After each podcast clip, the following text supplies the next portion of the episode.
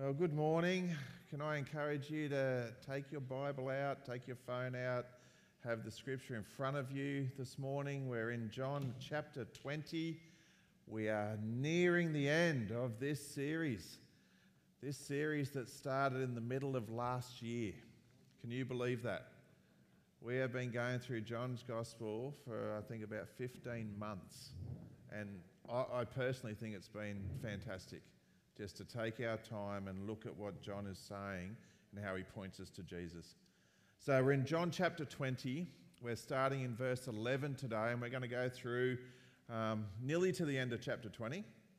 And what I noticed straight away, you might have in your Bible, you might have a few little headings in between some of the scriptures. What I noticed today, there are three distinct scenes. There are three appearances of the risen Jesus and there are three sentences I want to just bring our attention to. So let's, let's go to it. So, starting in verse 11 of John chapter 20, I'm just going to read the first scene. So now Mary stood outside the tomb crying.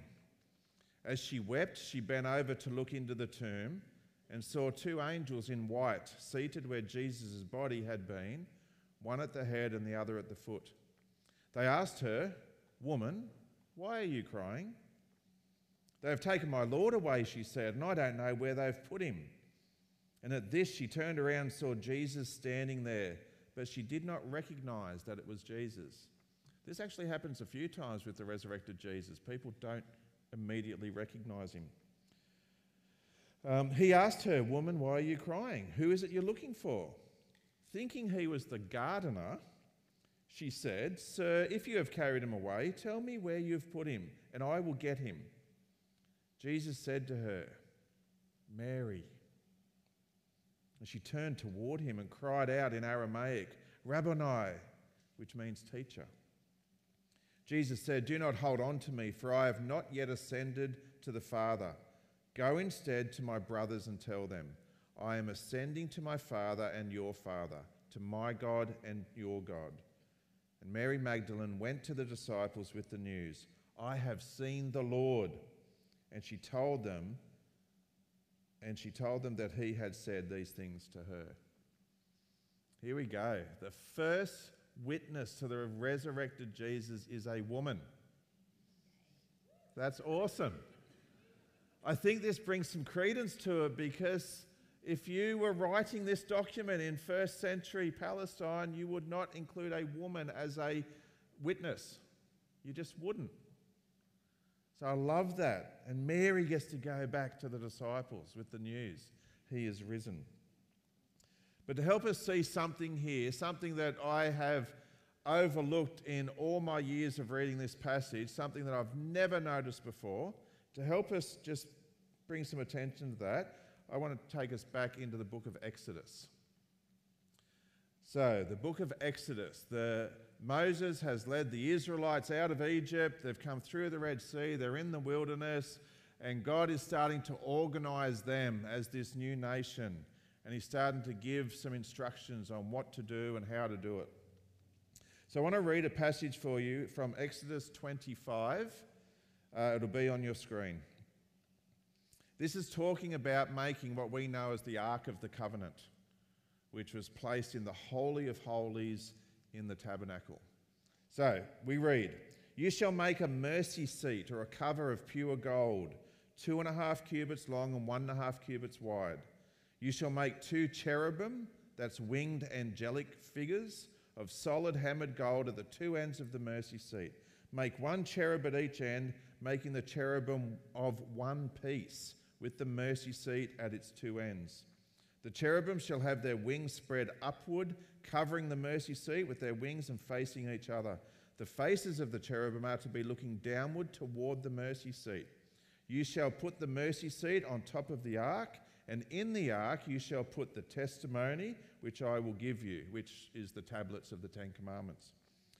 Um, there I will meet with you from above the mercy seat, from between the two cherubim, which are on the ark of the testimony. I will speak intimately with you regarding every commandment that I will give you for the Israelites. A few years ago, I had the privilege of journeying to Israel as part of some study I was doing, and we did this tour through Israel. And right down at the bottom peak of Israel is a little place called Timnah. It's in the Negev desert, and they had a life size rec- replica of the tabernacle there, the tabernacle that we're talking about here. So you can see the first photo. This is just a picture of it. It's a, it's a tent, so this is the same dimensions that is recorded in the Bible. And so this tent, this tabernacle, this place where God would meet with his people was the center of the camp for Israel when they were in the desert. So all the tribes would camp around this tabernacle. And so the next photo shows that as you go into it, you get to, so I haven't shown all of it, but you've gone past the high priest and the, the lampstand and the table with the bread offering. You've gone past all of that, and you get to the curtain, which takes you into the Holy of Holies, the place where the Ark of the Covenant actually sits. And I remember getting to that curtain, and you can see, you can just see between those two red things, you can see a person who's in there um, wearing a pink shirt, I think. Um, I remember getting to that point, getting up to this curtain, thinking, yeah, you just should not go in there. I am unworthy. Um, but I saw someone in there, so I thought, ah, okay. So in we go, and the next thing you see is the Ark of the Covenant, and in the Ark of the Covenant, on you can see on the next photo is the is the tablets with the Ten Commandments and the, the staff, Aaron's staff which um, there's a story where Aaron throws his staff down and, and this dead piece of wood starts budding and coming to life and starts flowering. So these things were in the, the ark. But on the top, on the top is what they call the mercy seat. And so on the photo here, we've got the, the gold covered lid with the two angels on each side. Should it? Yep two angels on each side with their wings coming over the top and touching. And so th- this is a picture of the lid. It's just slid forward slightly so you could see what was inside. Um, and this is the thing that we just read about that it's on the mercy seat, the seat of atonement, where the high priest once a year would come into this place and sprinkle the blood offering onto the mercy seat. And that's where God would appear, that's where God would meet with the high priest and forgive the nation their sins for that, for that calendar year. Did you pick up the reference that John was saying? That when Mary looked into the tomb, on that slab where the body of Jesus was lying, there was an angel on either end. I think it's just another little clue that, G- that John's giving us that Jesus is God where Jesus was lying is a picture of what this was pointing to. The angels on either end with God, and that's where God would meet you. It's an interesting picture. See, the Ark of the Covenant was a religious symbol where the people could meet with God. He hovered over the ark when the priests were present. If the priests were absent, it was the law, it was the tablets, it was the commandments that represented God's presence.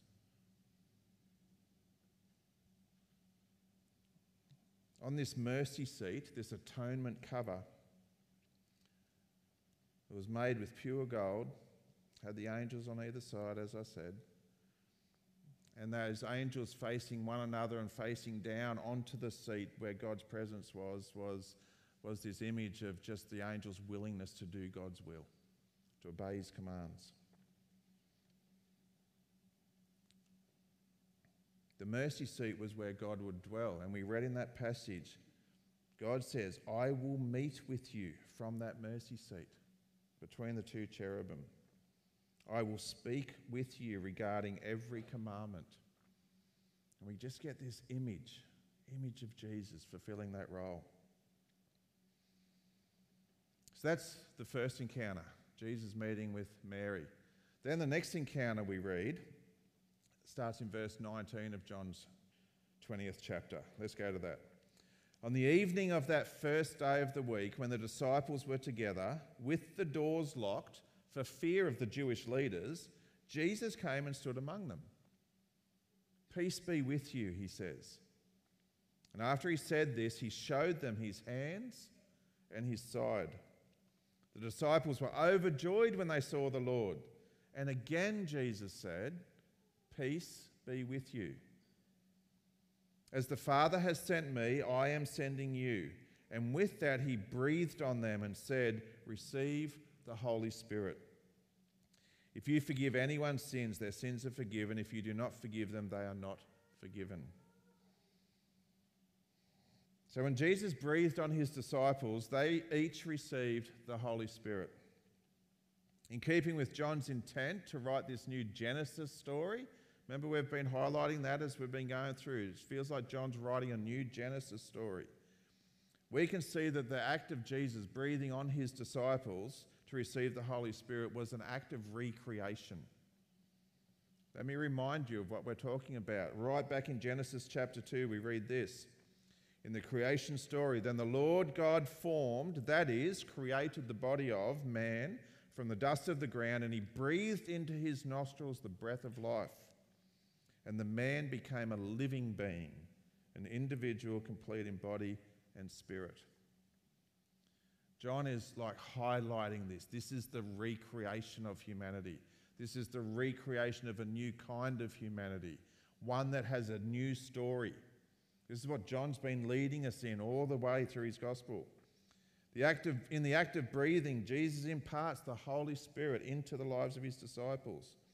It's actually a foretaste of what's going to happen in a few days' time at Pentecost where we read about that in Acts chapter 2 when the Holy Spirit really descends and starts doing something miraculous there.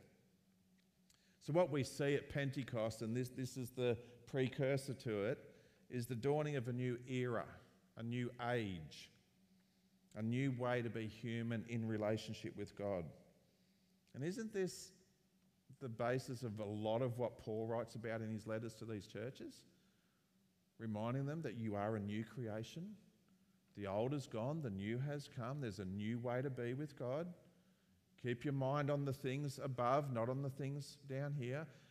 There's so much that just correlates into this stream that we're now heading into. It's recreation, symbolized by the breath of God, the Holy Spirit. And in this statement, not only does he breathe on them, but he gives them the command to go. Go and do the things that I've been doing it was this sending, it was the sending of the disciples into the world by the Father through the Son, empowered by the Spirit. This is John's version of the Great Commandment. The Great Commandment that we read in Matthew. Let me remind you of that. You'll be familiar with this. Matthew 28, it's on the screen. Jesus came up and said to them, All authority, all power of absolute rule in heaven and on earth has been given to me. Go therefore and make disciples of all the nations Help the people to learn of me, believe in me, and obey my words. That's what it means to make disciples. Baptizing them in the name of the Father and the Son, and the Holy Spirit, teaching them to observe everything that I have commanded you. And lo, I am always, I'm with you always, remaining with you perpetually, regardless of circumstance and on every occasion, even to the end of the age. This is John's version of that. And then our third scene, where Jesus appears to Thomas. From verse 24 in chapter 20 of John, we read this. Now, Thomas, also known as Didymus, which means the twin, he was a twin, one of the twelve, was not with the disciples when Jesus came. So the other disciples told him, We have seen the Lord. But he said to them, Unless I see the nail marks in his hands and put my finger where the nails were and put my hand in his side, I will not believe. A week later, his disciples were in the house again, and Thomas was with them. Though the doors were locked, Jesus came and stood among them and said, Peace be with you. Third time he said that. Then he said to Thomas, Put your finger here. See my hands Reach out your hand and put it in my side. Stop doubting and believe. And Thomas said to him, My Lord and my God. Then Jesus told him, Because you have seen me, you have believed. Blessed are those who have not seen and yet have believed.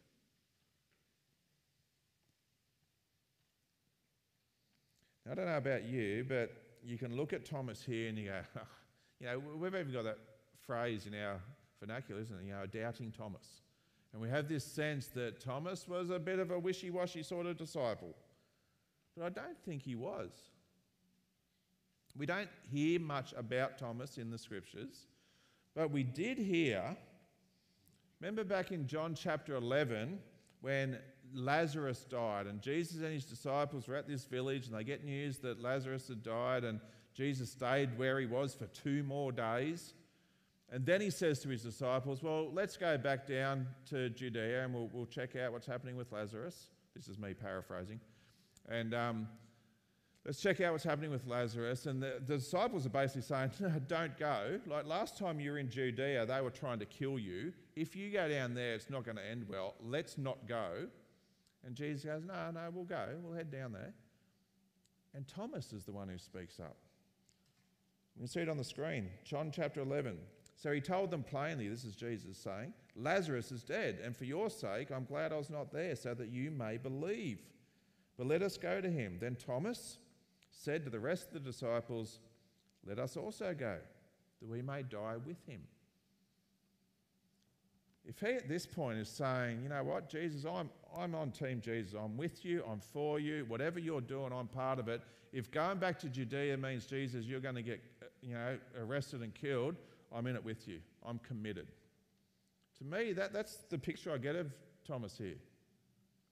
So when we get to the scene in chapter 20, I, I don't think it's as easy just to write him off going, oh, he's this wishy washy character who wasn't really that committed. So you need to ask, well, what is going on? Why has he responded like this? The scripture does not give us the answer to that. And I would be reluctant to impose on it what I think. But just think about it. Why would Thomas be reacting this way? He wasn't with the disciples when Jesus first appeared to them. So we just heard from Karen the, the value in meeting together as the body so we can encourage one another. He missed out on that the first time, Thomas. And then they tell him about it. It's real. Jesus is alive. We've seen him, we've touched him, we've talked to him. I don't know. All I can think is, is there's, there's this, this protective, he's just trying to protect himself from, Don't want to be disappointed again.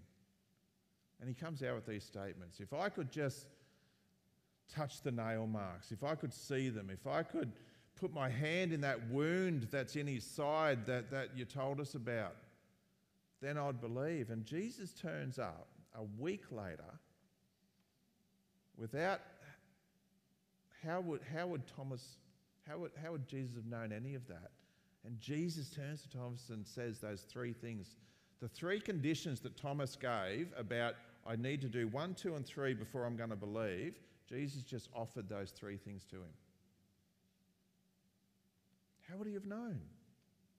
And it doesn't say Thomas even touched him. It doesn't say he did anything. His response was, My Lord and my God. First time we see Jesus acknowledged as God in this gospel. And it's from Thomas. Now, let's not take that lightly. For a Jewish man who all his life has been absolutely solid that there is one God he would have, he would have quoted the Shema every day of his life, this passage out of Deuteronomy. For him to declare that Jesus is God, that is profound. But it's his only response. What can he do? Thomas's belief depended on sight. And Jesus acknowledges him for that. And then Jesus, I love this statement Blessed are those who have not seen and yet believe. That's you and I. So as we go through this, the, the three, three encounters with Mary, I just love that sentence that she looks in and sees the angels on either side. As this picture of Jesus is the fulfillment of everything that was in the Old Testament. He is God. And then Jesus appears to his disciples and he says, As the Father has sent me, I'm sending you. And he breathes on them. Receive the Holy Spirit. Go. Go and take this message. And then he appears to the disciples again with Thomas. And I don't, I tried to sit there this week and just imagine how would Jesus have said these words to Thomas? Stop doubting and believe. How would he have said them? Were they judgmental? Were they harsh? Was he frustrated with Thomas? Was it compassionate? Was it loving? Was it kind? How would he have said those words? And Thomas's response, My Lord and my God. And then Jesus says, You are blessed because you believe. But how blessed are those who have not seen and still believed? That's us. So, as we come to this part in the story, it feels like John's gospel should finish at the end of chapter 20. It feels like it should. And it's finished with this story this story of Thomas declaring Jesus is God. That's where John's been leading us the whole time. And Jesus declaring that you will be blessed when you believe. That's what John John's been, the whole thing's about that. But then there's chapter 21, and it feels, feels like an addition, probably because it is. And we'll tackle that over the next few weeks. But this, this is where it feels like it's just been leading up to the declaration that Jesus is the Son of God, the Messiah, the Christ, God in the flesh. That's what we are called to believe. And when we believe that, it changes the trajectory of our lives. Because when you truly believe something, it's not just head knowledge, it's not just mental assent to some ideas, it changes your very being. And that's what we're called to. That's the beauty of this gospel. Let me pray for us. So, our Father, I thank you for I thank you for this picture in Scripture. Jesus, just how you bring all things together. You are the fulfillment of the scriptures, the, the Old Testament. You are the fulfillment of the nation of Israel. You are the, the new Adam, the new creation, the first born from the dead. You have defeated sin and death and its power. You have imparted life to us. You invite us to abide in you. Jesus, I just ask that we would have the sense, the courage, the willingness to say yes. To say yes to you and all that you offer, all that you desire for us. It's far beyond anything we could desire for ourselves. And so I just pray that together, as your church, as your children, as your family, we would be a people who can declare, My Lord and my God. Would you be with us as we go on that journey? Amen. Amen. I'm going to invite Meredith up. Meredith is one of our elders, and she's just going to wrap this up for us and bring a message from the elders. Yeah? Something or like a song and dance. You going to do? I, I, I don't think so. No, okay, no right. not today.